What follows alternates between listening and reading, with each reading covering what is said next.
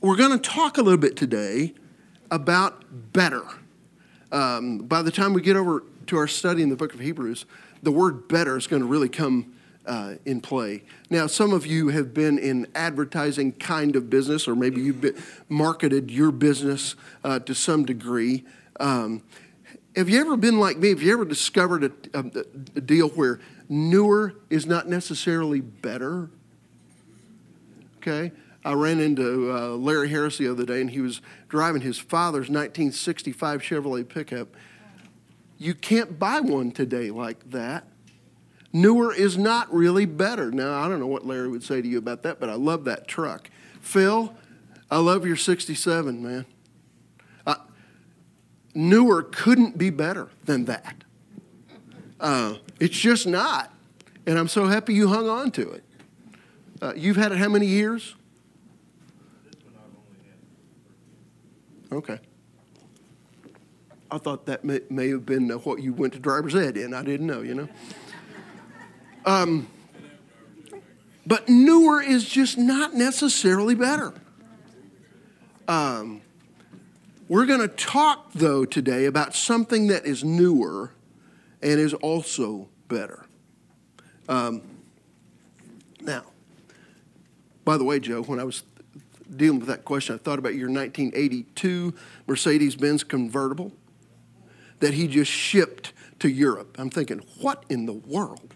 But, uh, but, well, your son won. I get that. I get that. But, but that car was perfect, even though 30 something years old. Ah, wow, wow. You know, you know. Okay. Why am I going with cars? Okay, it's my deal. All right. Now, um, so we're going to talk about Israel's greatest moment in its history was the original Passover, and they celebrated it with an annual feast every year. Passover was especially notable because it really began the nation. Uh, the idea of bringing Israel out of bondage in Egypt um, uh, kind of created them as a people and as a nation. It was their July 4th. Now, so as they celebrated that annual feast, it became customary for the, whoever the host was at the feast to introduce the epic story of Israel's deliverance. They told the story as they um, celebrated the Passover. But the host would typically turn to the family and say, Why is this night different from all other nights? And that would give them an opportunity to tell the story. Really, really important.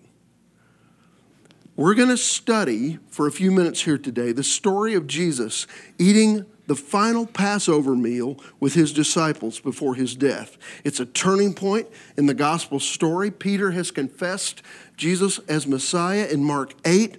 And from that point on, Jesus begins to warn his disciples of his coming death and resurrection.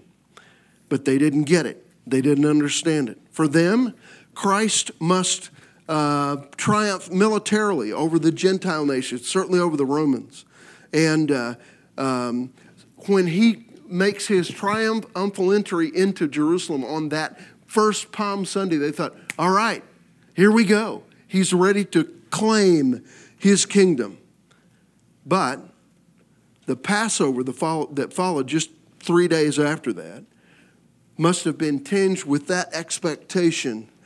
But they recognized pretty soon, because he told them so, that this is a much different kingdom than they uh, anticipated.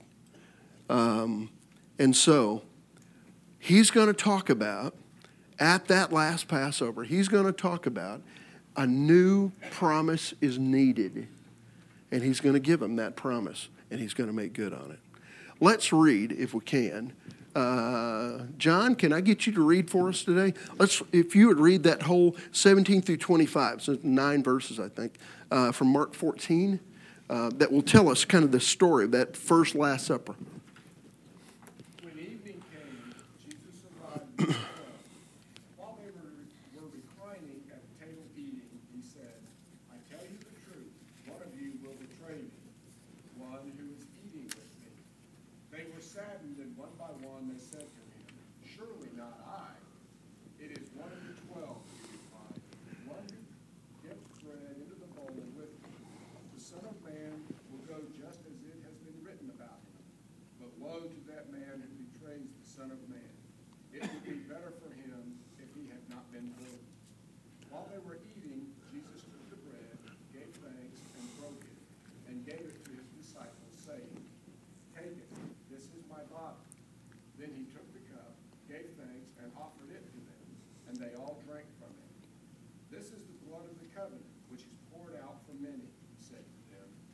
I tell you the truth, I will not drink again of the fruit of the vine until that day when I drink it anew in the kingdom of God. Okay. A very poignant scene, and it cannot be more important to you and me. By the way, isn't it wonderful that we get to talk about this today on Communion Sunday at Crossings? I, um, uh, that might be something, by, by the way, to mark on your calendar. The first Sunday of every month, um, we celebrate Holy Communion here, and that might be a thing to plan your vacations around. You know, I, um, uh, I, I just think it's that important. There are other times we get to experience that through the year, but we can pretty well be assured here that we're going to celebrate Holy Communion at least the first Sunday of the month. Now, this group that was gathered, uh, Mark tells us that it was the original 12. This was the original 12. No more, no less. Um, uh, it's kind of interesting here. Um, uh, only those, only the original 12 I, I put a, a, reference there where you can read uh, from chapter three who they all who they all were. Um, but this is going to be a symbol of the 12 tribes being gathered to be re included. You know, uh, uh, the two southern tribes had become kind of Judah, from which we get the word Jew that that uh, you see a lot in the New Testaments. But it's like, what happened to the other 10? Well, this idea is kind of the repatriation, the re-inclusion of all 12 of the tribes. And Jesus makes that symbol pretty plain here in, in, uh, in including all 12 of his disciples and only them uh, as they come to the table for the initiation of this new covenant. Now, I want to hand out a couple of verses for us to read because they're going to be important to us. Um, somebody in just a minute go to 1015. Who'll do that? 10. Get it, Dan? Mark 10:15. Okay. And then John 13 26. Who'll get that one? Thank you, Cindy. Um, this one's a little trickier. Leviticus 4 7. Oh, oh boy, you're you're up for it, Brad. Okay. Uh, and then 1 Peter 1, verse 18 and 19. Thank you, Karen. Okay. We'll, we'll get to those in a minute, but that's going to help us get through. Now, this is, as, as he gathers them, by verse 18, he makes a very solemn proclamation. Now, read 10, 15. Dan, is that one yours? Uh-huh. Read that one because there's a, there's a common phrase or word or expression that he uses here.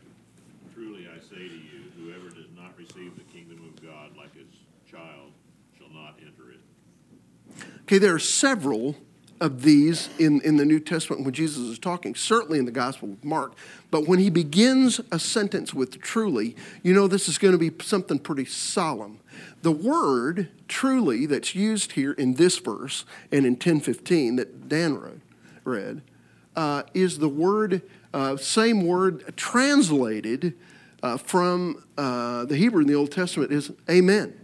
is not that interesting? It, it, and it, it's kind of hard to make the connection with what it means. But what we, you and I need to kind of get connected with here a little bit is that it's when he begins a statement with truly, I better pay attention. There's a warning coming, there's a promise coming. Um, now, if you read verse 18 appropriately, knowing what's getting ready to come, you realize that what happened when Jesus was arrested in the garden with, with Judas identifying him was no accident. This was no surprise to Jesus. And I want you to think about here as you read verse 18 and as we, we look at the rest of the story today. Uh, Truly, I say to you that one of you will betray me, one who is eating with me. I, I want you to recognize who is in control. Any of us, if we knew that we were going to be betrayed, would figure something else out. We'd boogie out of there some way, or we'd say, uh, I don't want to see you, get out of here. Judas was included in most of the complete evening. He's still in the scene right here. Now, John is going to identify Judas as being the one who betrayed him. Jesus doesn't even say it yet, and we're going to see what he does with that. In verse 19, it becomes pretty scandalous to them when he says what he says in verse 18, and they begin to be grieved. They're, they're stricken with grief, and they say to him one by one, What? Yeah, surely it's not me. Uh, it's interesting here they all see themselves as the faithful one. They all see themselves as the one who is faithful. And so the implied answer to every one of their questions is no, it's not me. Is it me? Is it me? And the implied answer to that is surely not me. In fact, that's pretty well uh, translated that way in our modern a modern Bible, certainly the NIV, even the New American Standard has, surely not I. The answer to the question is implied in the way it's asked. Not me, is it? No, surely not me. Okay, so that's what they're asking. And when he answers them in verse 20, it leaves every one of them uncertain, leaves them all uncertain. Because what's his answer? It's the one with, to, with whom I dip my bread in the cup. Who dips his bread in the cup? They'd all done that. All 12 of them had done that. Okay? So it's like, oh, wait a minute. I did that. Is it I? Uh, it's real interesting. He doesn't let them off the hook here. His answer leaves them all kind of, kind of um, uncertain. Did I give somebody John 13, 26? Uh, thank you, Cindy, because he's going to give us a little more detail here.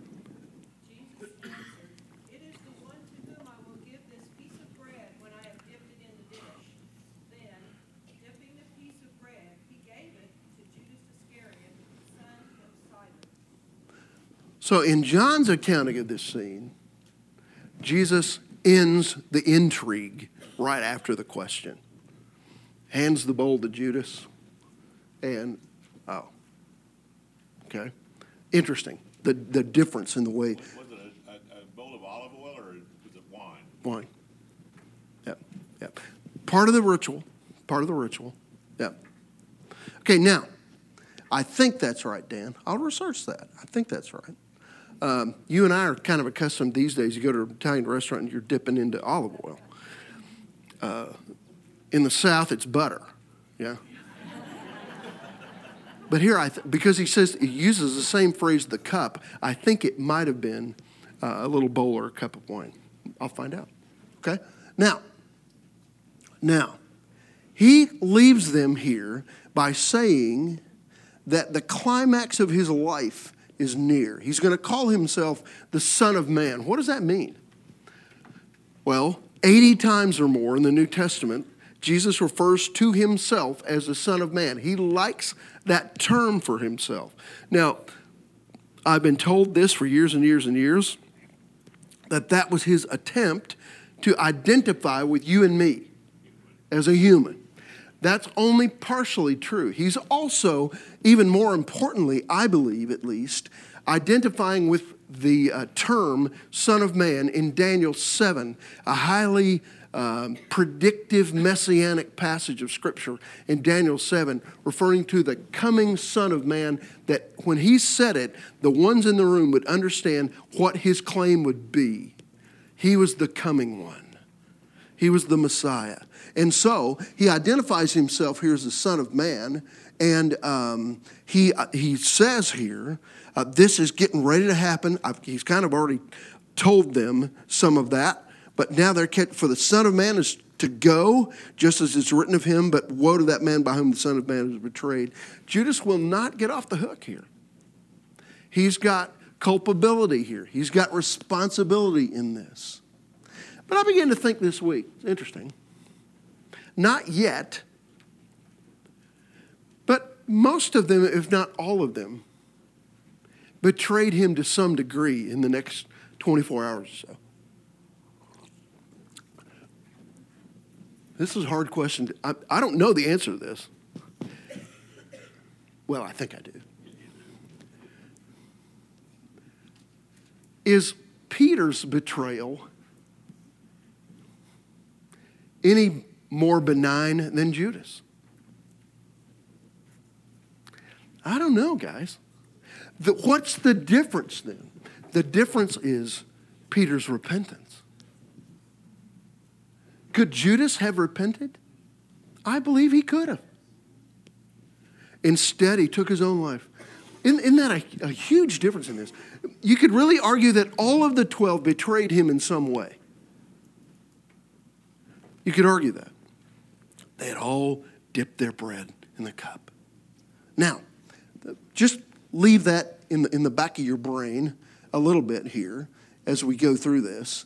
Um, um, the end of his life is coming. He's telling them that. Now, Jesus serves, beginning of verse 22, as the Passover host. By the way, what the climax of his life is near is what goes in that blank. I don't know if I gave that to you or not. Um, Jesus serves here as the Passover host, and this is what the Passover host does. It begins by taking bread, breaking it, distributing it. Does that sound familiar to you? Sounds like what we do in communion in churches, doesn't it? Um, the, the bread is taken, it's broken, and, it's, it, and it is given. Um, but in this verse, he defines bread. He defines the Last Supper bread. How does he define it? This is my body. Don't you know there had to be at least one or two of these guys that gasped in them? What? By the way, if you read in John 6, it'll make you even uh, more pensive about this whole thing. Um, he defines the bread. The bread is not just part of the ritual, the bread is going to become the offering, the offering for sin. And he's going to kind of deal with that um, uh, as he leads them through this whole thing. Um, now, uh, the host, then, in verse 23, Jesus, the host at this point, also offers them the cup, okay? Um, and the fruit of the vine is part of a blessing from the Passover feast. It always represents joy.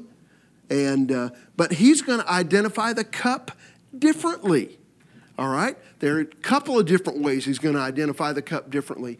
Here, how does he identify the cup? This is my blood. Wow. Broken body, shed blood. He's identifying these two different things. Uh, who's got 1038? Did I give somebody 1038? Let's go to it, okay? Just turn back a couple of pages.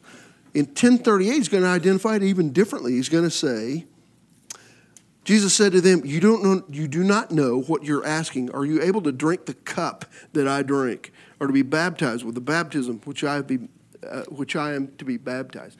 The idea there is part of the cup is what he's about to face. The cup of, uh, uh, of suffering in particular here. And so he's going to say that this cup in verse 24 is to be, interestingly, it's to be taken by them. This is my blood of the covenant. But then he says, this blood, this cup is going to be poured out. Now, here's the reference, okay? Who, who was, uh, was you that was brave enough to go to Leviticus. Read verse 7.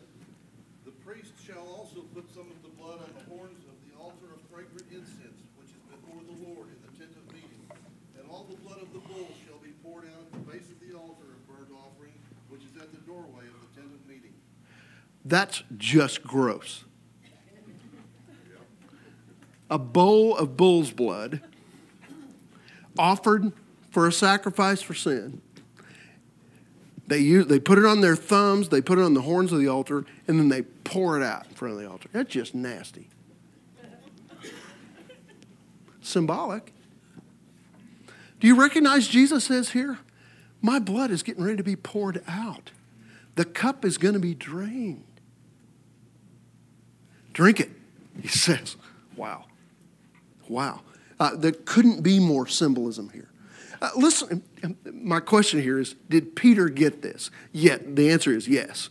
Uh, who went to 1 Peter uh, 1 18 and 19? Is that you, Karen? For you know that it was not with perishable things such as silver or gold that you were redeemed from the empty way of life handed down to you from your forefathers, but with the precious blood of Christ, a lamb without blemish or defect. Okay. Peter kind of caught it. Maybe he didn't get it that night. But later on, reflecting on this, as he's writing his letter, he says, This is the blood of the precious Lamb of God. I mean, he kind of gets it. The blood being poured out. So Jesus reserves the right here to redefine the Passover, and he gives it a new meaning. And Peter actually did get it this time.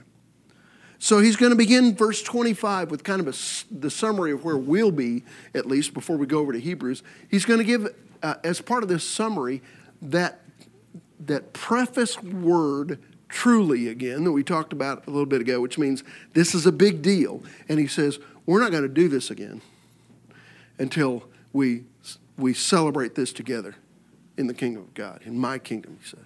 So this will be truly the Last Supper according to what he says there. Now, take a trip to the right. Let's go to Hebrews 8, which the little book of Hebrews is so good to help us with the meaning of these things that we read about in the Gospels. It, it frames them for us in such a wonderful, wonderful way. So we're going to begin with verse 6. John, can I come back to you to read 6 through 12? But the ministry Jesus has received is as superior to theirs as the covenant of which he is mediator is superior to the old one, and it is founded upon their promises. For if there had been nothing wrong with that first covenant, no place would have been sought for another. But God found fault with the people and said, The time is coming, declares the Lord, when I will make a new covenant with the house of Israel and with the house of Judah. It will not be like the covenant I made with their forefathers when I took them by the hand to lead them out of Egypt, because they did not remain faithful to my covenant, and I turned away from them, declares the Lord. This is the covenant I will make with the house of Israel. After that time, declares the Lord, I will put my laws in their minds and write them on their hearts. I will be their God, and they will be my people. No longer will a man teach his neighbor, or a man his brother, saying, Know the Lord, because they will all know me, from the least of them to the greatest. For I will forgive their wickedness and will remember their sins. The book of Hebrews is written to a group of Jewish Christian. And the why of, of the writer of Hebrews writing it is because their great temptation is to become once again Jewish, not Jewish believers in Christ. Their great temptation, and actually their great protection in uh, the uh, political environment of the day, was they could legally be Jewish and not be in any kind of trouble, but not so if they're Christian. And so their great temptation is to take what they have said they believed, the Holy Spirit that they've experienced, and just say, uh, never mind. I want to go back to my heritage. And so the warnings here and, and the teaching here is to say, remember that there is something better in play, a better promise. And the word better is a key word, superior is a key word. So, this new promise, the writer of Hebrews is going to say, is better or superior to the old one. How? Well, there are a lot of ways how. But I began to think this week about the truth that in this new promise that Jesus initiates and talks about in the Last Supper um, on the night before uh, he was uh, crucified. Jesus is going to say, the book of Hebrews is going to reiterate that Jesus himself was both the sacrificer, the priest, okay, the, high priest who sacrificed the body and the blood. But he was not only the sacrificer, but he was the sacrifice. I don't mean to, to demean that thought at all. In fact, I hope it lodges here. He was not just the one who offers the sacrifice, he was the sacrifice himself. Blood and body. So, doesn't it make sense then that that promise, that covenant, if you want to use the older word, is superior to the old one? He was a spotless sacrifice, offering himself.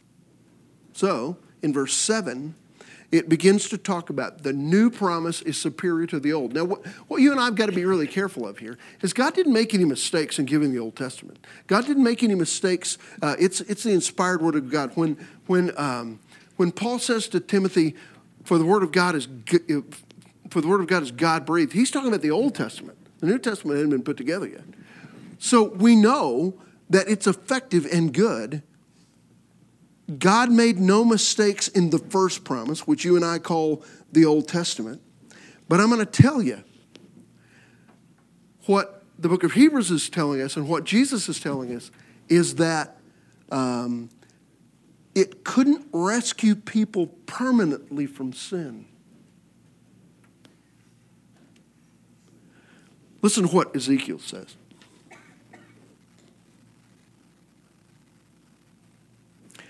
Therefore say, Thus saith the Lord God, I will gather you from the peoples and assemble you out of the countries among which you've been scattered, and I will give you the land of Israel.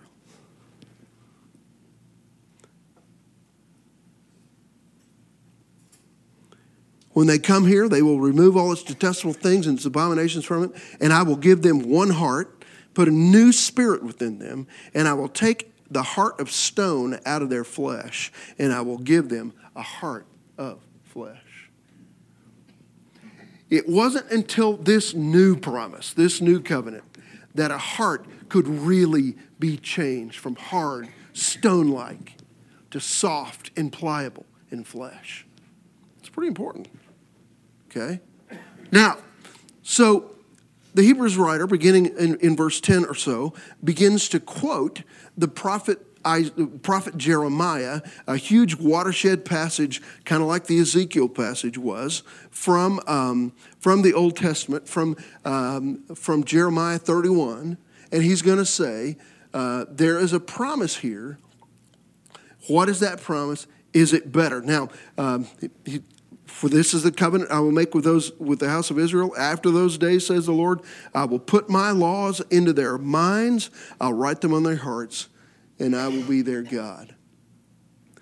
I, I read this week that in the early 1990s, there was a release of a pocket sized resource called the U.S. Constitution and Fascinating Facts About It in the early 1990s booklet became a bestseller in the weeks preceding the 2016 U.S. election.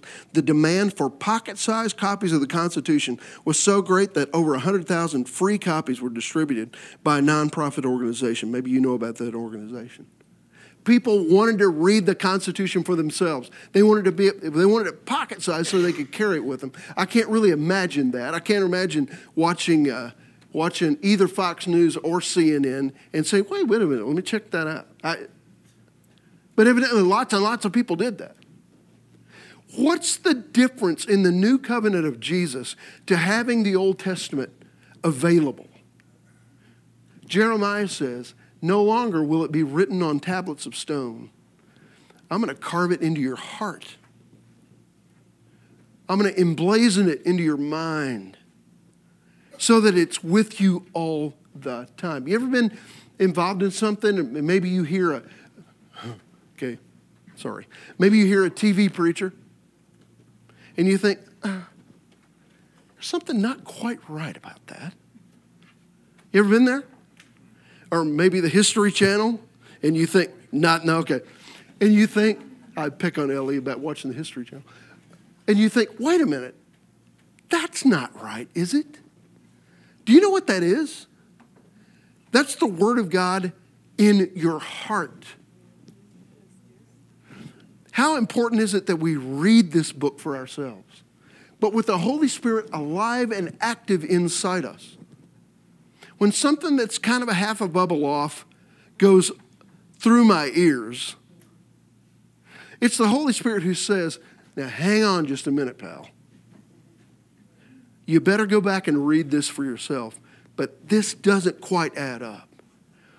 The Word of God, what God values, has been written in my, in my heart. You bet it's better. And so, he's going to say here in verse 11, still quoting from, from the prophet Jeremiah, they will not teach everyone his fellow citizen and everyone his brother, saying, Know the Lord, for all will know me from the least to the greatest of them. This was scandalous in their day because the Bible, uh, the, uh, the covenant had been, this promise had been offered to a group of people, to a family. Family was all important. And the Hebrews writer is going to say, you know what? You can receive the gospel regardless of your family background. whether, Marlene, you're from New York, or from Ardmore, or Pauls Valley, Oklahoma. Because now, with this new promise, this new covenant, the issue is no longer one of race. It is an issue of grace. And what I do to um, uh, to deal with that, to, to appropriate that in my life. All will know him, he said. And that, by the way, I'm, we're reading what's being quoted here in, in Hebrews 8, verse 11, is Old Testament. This is the prophet Jeremiah. This is um, the gospel is now being offered to all, and it's that upon which we base our salvation and our eternal destiny. So by verse 12, I will be merciful to their iniquities, and I will remember their sins no more. The sin of all humanity has its answer here. Now, I got a couple of minutes here to finish this up. What I would say to you, I read this this week and I, I kind of noodled it for quite a while. But um, in church today, you'll be able to kind of uh, uh, enact this or, or act it out. I believe that the Lord's Supper defines us as Christians. It couldn't be more important.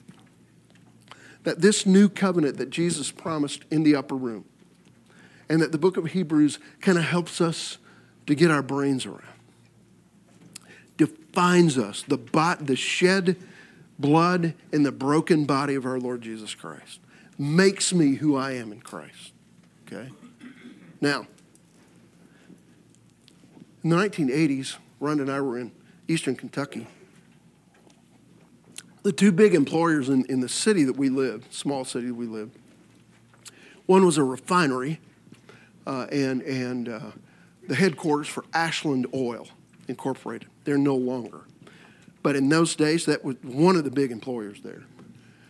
The other big employer, actually a bigger employer, was a, was a steel mill, Armco Steel, uh, an American company but if you remember the history of, of the mid 80s in particular, uh, the American steel industry took a huge hit, and a lot of those jobs went away. And I had a lot of young men that I was trying to uh, disciple in those days who, uh, uh what made it a little easier to disciple them was uh, they weren't working. So we had a lot of time. Uh, by the way, I did some discipleship on the golf course. Is that fair? Yeah. Okay. All right. Is that all right? Okay. One of the things these guys told me, you're right. His name is brought up a lot on the golf course in the wrong way. Uh, one of these things these, these guys told me is that a common practice for uh, these union laborers was if one of them bought, bought a car, another one would probably co sign for it The, the legal term is a guarantor. He would be a guarantor for that loan. And I had guys who were having to take odd jobs to pay somebody else's car payment. That just seems ridiculous to me. And I, I, imagine, even as you hear me tell the story, it turns your stomach a little bit. Let's face it, we as human beings have a dismal credit rating with God. We haven't really do, done it very well. And if we look at our own spiritual finances, we would, it would yield the inevitable conclusion that we got liabilities that we can never repay. But guess what? Jesus is my guarantor. He takes the sin debt of my life. His very body and blood was to clear that sin debt, making a relationship with God possible. My guarantor has done what Old Testament animal sacrifices and ritual actions could never accomplish take my sin away for good and give me a right to be a citizen of the kingdom of God and to live with Him forever in heaven. It doesn't get much better than that. Okay, this week, take a little time, read Mark 15. That's where we're going to be next week. We're going to continue to talk about this promise, okay, this new covenant, this new plan, and uh, hopefully we'll, we'll be able to understand. Have a great Sunday. Good to see you.